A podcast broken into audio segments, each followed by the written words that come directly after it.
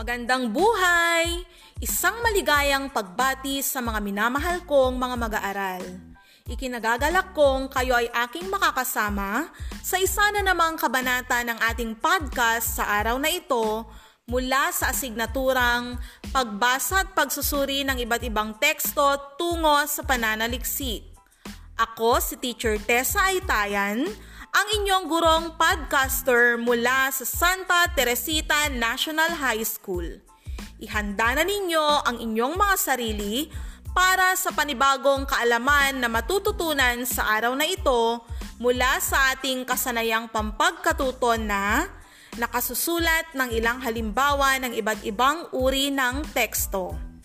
At sa araling ito, masusubukan ninyong sumulat o magtanghal ng halimbawa ng tekstong procedural. Sa mga nakaraan nating aralin, natalakay natin kung ano ang teksto at mga uri nito, gaya ng tekstong informatibo, naratibo, persuasive, at argumentatibo. Sa pamamagitan ng halimbawa na ibibigay ko, ating aalamin kung anong uri ng teksto pa ang hindi natin natatalakay. Makinig kayong mabuti at ating tutukuyin kung anong teksto ito. Tamang paraan ng paghuhugas ng kamay. Ang wasto at regular na paghuhugas ng kamay ay mabisang paraan upang makaiwas sa sakit. Ito ay makatutulong sa pagpigil sa pagkalat ng virus na nagdudulot ng sakit. Tandaan, gawin ito sa loob ng 20 segundo. Una, basahin ng tubig ang mga kabay at sabunin. Ikalawa, sabunin ang mga palad. Ikatlo, sabunin ang mga likod ng kamay. Ikaapat, kuskusin ang mga pagitan ng mga daliri. Ikalima, kuskusin ang mga kuko. Ikaanim, kuskusin ang pagitan ng mga hinlalaki. Ikapito, kuskusin ng paikot ang mga dulo ng mga daliri sa magkabilang palad. At ang panghuli, banlawang mabuti sa malinis na tubig at patuyuin ang mga kamay gamit ang single-use towel o air dryer. Todo laban kontra coronavirus disease. Narito pa ang mga sumusunod na halimbawa upang mas madali nating matukoy ang ating aralin. Mga hakbang sa paggawa ng DIY face mask. Una, ilatag ang makapal na panyo sa isang malinis na lamesa. Ikalawa, tiklupin ang kalahating bahagi papunta sa gitna. Gawin ito magkabilang dulo. Ikatlo, baligtarin. Ikaapat, tiklupin ang kalahating bahagi papunta sa gitna. Gawin ito magkabilang dulo. Panglima, gupitin ang sintas ng sapatos ayon sa haba na kasya sa inyong mukha. Ikaanim, itali ito para maging bilog. Gawin sa magkabilang dulo. Pampito, itiklop ang panyo papunta sa gitna para matakpan at maipit ang mga bilog na tali. At ang pangwalo, binatin at i-adjust ayon sa laki ng inyong mukha. Pwede mo nang isuot ang iyong DIY Nosu Face Mask. May ideya na ba kayo sa ating paksa sa araw na ito? Mayroon pa akong inihandang mga halimbawa. Alin kaya sa mga sumusunod ang kaya ninyong gawin? Una, gumawa ng no-bake cake. Ikalawa, magluto ng pansit. Ikatlo, mag-assemble ng bisikleta. Pang-apat, mag-assemble ng cabinet. Alam ko ng iba sa inyo ay mahusay na sa mga gawaing ito. Pero, paano yung ibang mga mag-aaral? Sa tingin ninyo, hindi nyo ba talaga ito kayang gawin? Bakit? Ano ang kailangan nating gawin upang matutunan natin ang mga halimbawa na narinig ninyo? Tama! Kailangan nating gumamit ng mga gabay na tutulong sa atin para maisagawa natin ang mga bagay na ito sa tulong ng tekstong procedural. Halina at samahan ninyo ako at ating tuklasin kung ano ang tekstong procedural. Simulan na natin ang ating aralin sa pamamagitan ng maikling pagbasa.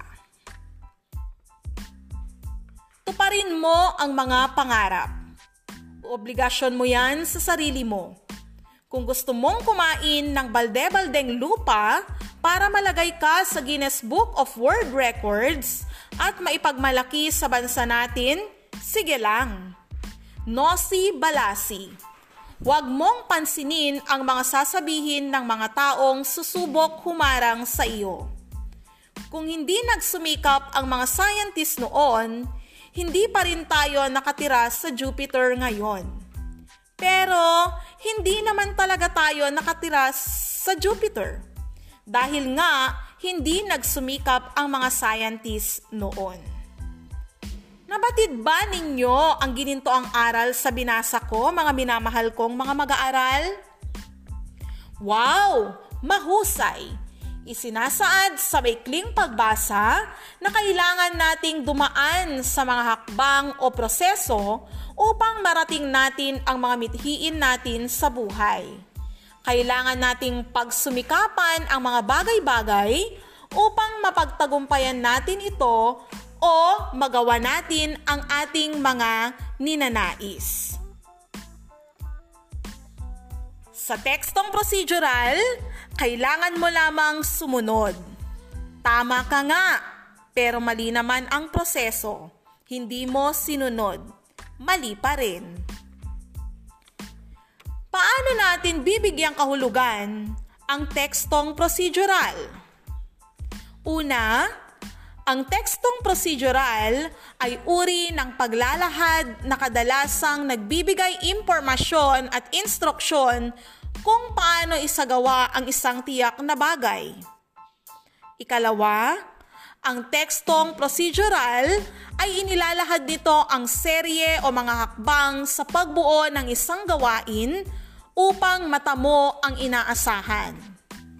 Ikatlo, ang tekstong procedural ay naglalayong maipabatid ang mga wastong hakbang upang matagumpay na maisagawa ang mga bagay-bagay. At ang pang-apat, ang tekstong procedural ay may layunin ding sumagot sa tanong na paano? Paano binuo? Paano linuto? Paano buuin? Paano gawin, paano nangyari, at iba pang mga gawain at pangyayaring lagi nating ikinakabit sa tanong na paano. Ito ay tumutukoy sa mga pamamaraan o hakbang ng pagsasagawa ng isang gawain at pag-iisa-isa ng mga pangyayari. Nagiging mas maayos, malinaw, at naiiwasan ang anumang kalituhan sa tulong ng tekstong procedural. Ngayon naman, dumako tayo sa tatlong pangkat ng tekstong procedural. Una, ang sequential. Ang sequential ay tumutukoy sa serye o pagkasunod-sunod ng mga bagay o gawaing magkakaugnay sa isa't isa. Karaniwan itong ginagamitan ng mga salitang una, pangalawa, pangatlo, pang-apat, kasunod at iba pa.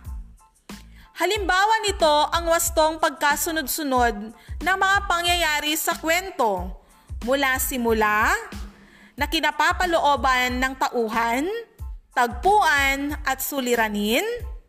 Nandyan ang gitna na kinapapalooban ng saglit na kasiglahan at tunggalian, nasusunod ang kasukdulan, at ang panghuling bahagi ay ang wakas na kinapapalooban ng kakalasan at katapusan. Ikalawa, ang chronological. Ito ay tumutukoy sa pagkakasunod-sunod ng mga pahayag. Ang paksa ng tekstong ito ay mga tao o bagay na inilalahad sa isang paraan batay sa isang tiyak na variable na tumutukoy sa edad, distansya, halaga, lokasyon, bilang, dami at iba pa. Isang halimbawa dito ay ang pagsulat ng timeline kung saan dito natin itinatala ang pagkasunod-sunod ng mga pangyayari gamit ang petsa. Isang halimbawa pa dito ay ang kasaysayan ng pagkakaroon ng wikang pambansa mula panahon ng Kastila hanggang ito'y maging ganap na Malaya. At ang ikatlo, ang procedural, na kung saan ito ay nagtuturo kung paano isasakatuparan ang isang serye ng gawain upang matamo ang inaasahang resulta. Ang kaayusang ito ang mas madalas na kinakabitan ng tanong na paano? Sapagkat ito ang kaayusang nag-iisa-isa ng mga hakbang o pamamaraan kung paano gawin ang isang bagay. Sa pagbuo ng tekstong procedural, mga minamahal kong mga mag-aaral, mayroon tayong apat na bahagi na dapat nating isaalang-alang. Una, ang inaasahan o target na output. Ipinapakita dito kung ano ang nais mong kalabasan sa iyong isasagawa.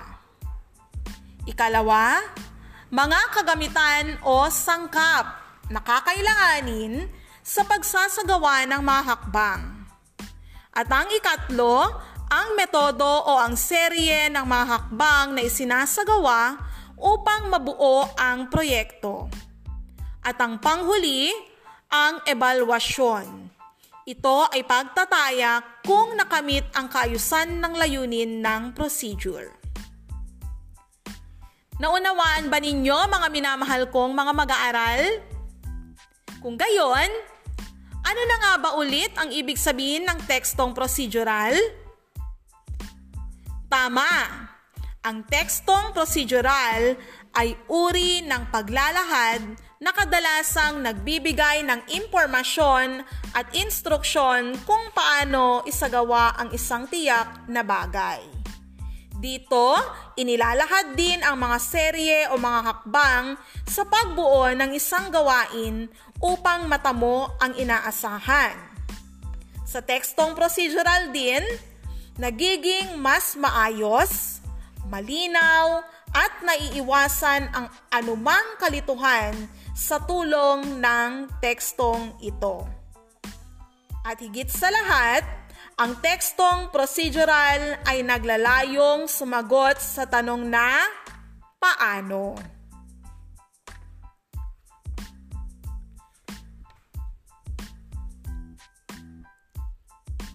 Maari ba nating isa-isahing muli ang mga bahagi at dapat isaalang-alang sa pagsulat ng tekstong procedural?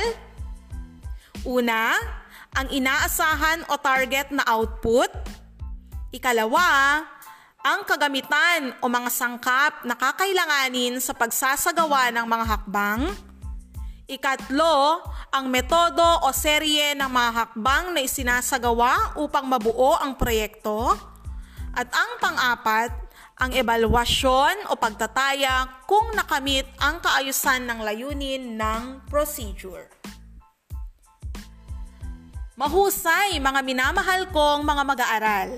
Ngayon naman, ating susukatin ang natutunan ninyo sa araw na ito. Handa na ba kayo? Para sa unang tanong. Ano ang inilalahad ng tekstong procedural?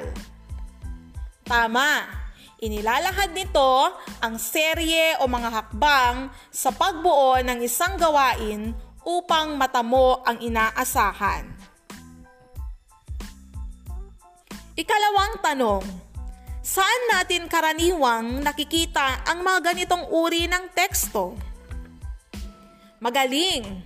Ang tekstong procedural ay madalas nating nababasa sa mga produktong ating binibili. Gaya halimbawa ng mga recipe, gabay sa tamang pag-inom ng gamot, tamang pagbuo ng isang appliance, tamang paggamit ng isang appliance, tamang paggamit ng gadget at marami pang iba.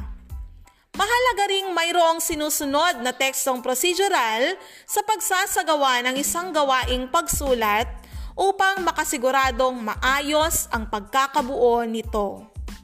Nakikita na din ito sa internet gaya ng tinatawag nating do it yourself. Para sa ikatlong tanong, bakit mahalaga ang tekstong procedural? Dahil ang tekstong procedural ang magsisilbing gabay natin upang magawa natin ang na- nais nating matamo sa isang bagay o gawain. Ikaapat na tanong, anong-ano ang mga kabutihang na idudulot ng tekstong procedural? Maraming kabutihang na idudulot ang tekstong procedural Gaya ng tumutulong itong mas mabigyan ng tamang pagkasunod-sunod ang proseso sa paggawa ng isang material. Ikalawa, nagkakaroon ng kaalaman ang mga tao kung paano gumawa ng isang produkto at ang ikatlo, pinagkukunan ito ng impormasyon upang makumpleto ang anumang kinakailangan para maisakatuparan ang isang gawain. Base sa daloy ng ating aralin, batid ko na nakatulong ang episode natin sa araw na ito sa pag-unawa sa ating paksang aralin. Binabati ko kayo mga minamahal kong mga mag-aaral dahil madami na naman kayong natutunan sa araw na ito. Muli, ano ang pinag-aralan natin sa araw na ito? Tama! Ang tekstong procedural na kung saan inilalahad dito ang serye o mga hakbang sa pagbuo ng isang gawain upang matamo ang inaasahan. Pinag-aralan din natin ang mga pangkat ng tekstong procedural, gayon din ang bahagi at kabuluhan ng pagbuo ng tekstong procedural upang maging maganda, maayos at makabuluhan ang kalalabasan ng nais nating isagawa. At higit sa lahat, natalakay din natin ang kahalagahan o importansya ng tekstong procedural at kung ano ang naidudulot ng tekstong ito sa ating buhay, pamilya, komunidad, maging ang bansa natin. Mga minamahal kong mga mag-aaral, lagi nating ikintal sa ating puso't isipan na ang tekstong procedural ay malaking tulong o gabay para maisakatuparan natin ang gusto nating makamit. Para sa inyong panghuling gawain, kayo ay mag-iisip at magpapakilala ng inyong imbensyon at kalakip ng inyong imbensyon ay bubuo kayo ng inyong video na nagpapakita kung paano ninyo ito nabuo o kung paano ito gamitin. Maari itong mga bagay na nagagamit upang mapagaan o maiwasan ang paglaganap ng coronavirus. Maari din itong pagluluto ng mga masusustansyang pagkain.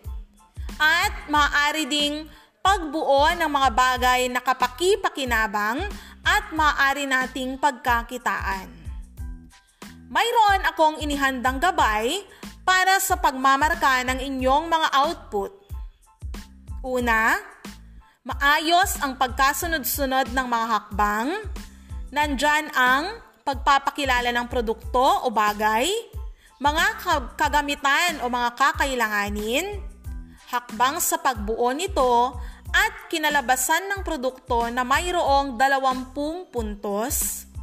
Ikalawa, maayos na naipakita ang tekstong nais palitawin, mayroong 15 puntos.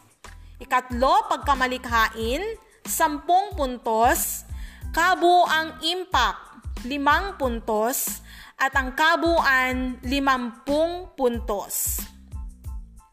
Para sa may mga internet, ipadala lamang ito sa messenger ng inyong guro para sa pagwawasto.